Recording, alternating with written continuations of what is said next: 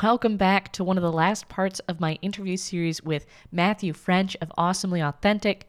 Again, just a reminder, we recorded this online, so the audio quality is a little bit different, but hopefully you still enjoy this. I'll probably put up the second part of this same section we're talking about next week, just because we really talked about a whole lot, and I wanted to make sure that we weren't going over our sort of 10 minute limit. So this is going to be broken into two parts where we talk about flamboyance and what that means to us. Dear Queer Diary,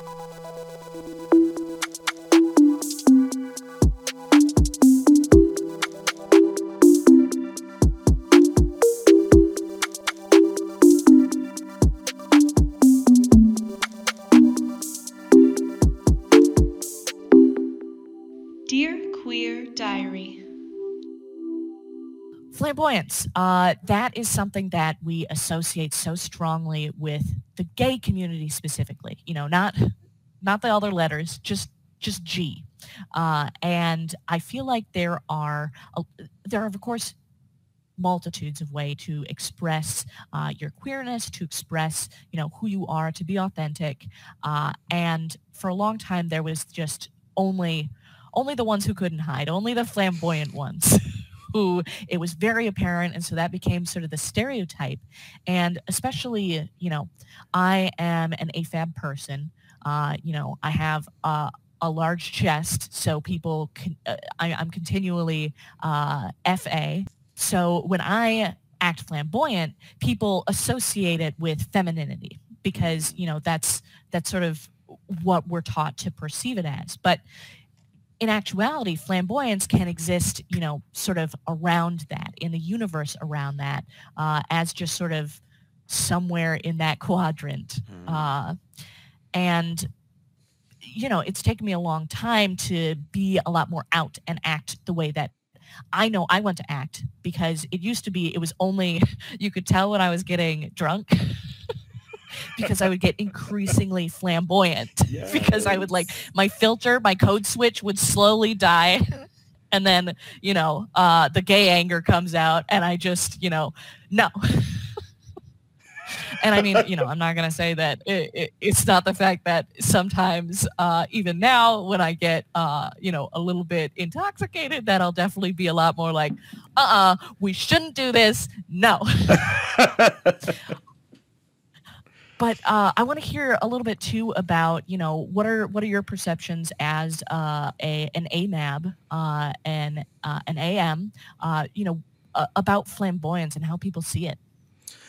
Yeah, so I mean, from my perspective, I've actually used my flamboyancy in my career. Um, I can always read people's energies really well if what I'm serving is something that they're into, right? So traditionally it'll usually be like really pretty heterosexual girls cisgender mm-hmm. girls who love a gay friend. They're like oh my god i always wanted a gay best friend.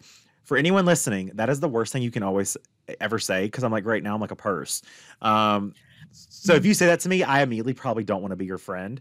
But if i have to work with you or you're a recruiter that i need to work with or we're going to collaborate on something then I'll play it up for you. I will be more flamboyant. I will play into that stereotype because I'm a businessman in the end and she got to get her shit done. So mm-hmm. I'll do what I got to do.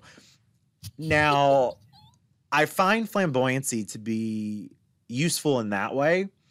Um, but for me, flamboyancy is a way of connecting with other, you know, self identified, like mostly gay cis men men mm-hmm. where we're we can be flamboyant with each other and we're not policing our body language how we did so much when we were younger right? Because you're constantly mm-hmm. policing your body of like is my hand moved in the wrong way? Do i cross I, I need to uncross my legs? Like all those things that might see, be seen as feminine. Now as when you're out we can be like fully out and we're like girl and like flamboyant and like bringing it down and all this stuff. And i love that type of thing. Um of it just being like a camaraderie almost of sorts. And somewhere where I feel like the flamboyancy is just completely amazing to see on on display is whenever if you ever have a chance, you should totally check out a gay rodeo. So a, Oh my god. it's uh pipes, pipes, a gay Sorry. rodeo. Uh, I have to go adjust my bucket list real quick. so you have a gay rodeo where they have the same they have um, you know uh, bull riding they have a barrel racing they have all of the different types of things i grew up in the rodeo so i can remember some of the stuff they did but Mm. it's all lgbtq plus inclusive um, and whenever I say that, it means like, okay, LGBTQ plus people tend to be the majority there, but there's also straight allies who ride in these rodeos. Um, it and it's just awesome to see. So instead of the regular rodeo clown, it's rodeo drag queens um, who are the ones there protecting the bull riders. Um, it's um, things like instead of uh, of of hog tying a uh, goat, they actually have to put panties on a goat, right? So it's it's this this hyper masculine idea of Americana being feminized through the the display of like flamboyancy and it's the best thing ever. If you want to just get a v- general vibe for it watch the documentary. I think it's called cowboys and queens um, and it's on itunes i believe but it will open your mind to just like another world that you didn't even know existed and if you can hear this podcast go support them.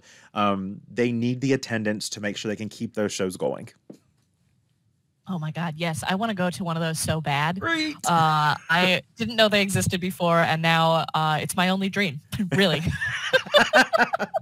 Your dream shall Um, come but- true. Oh, yes.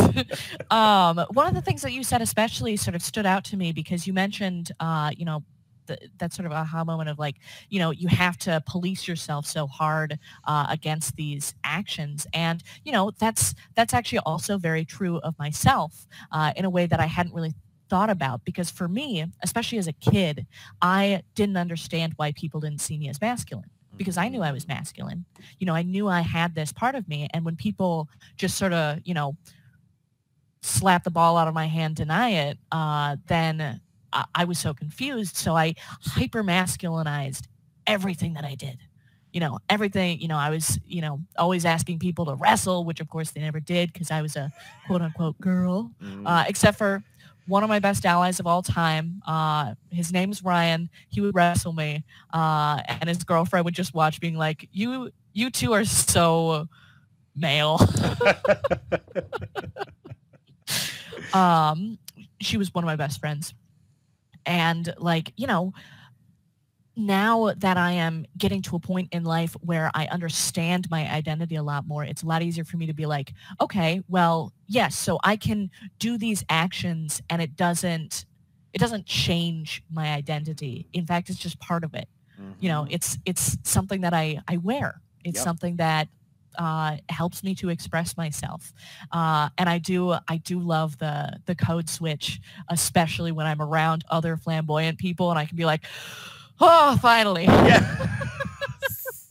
it's true. It's is- true.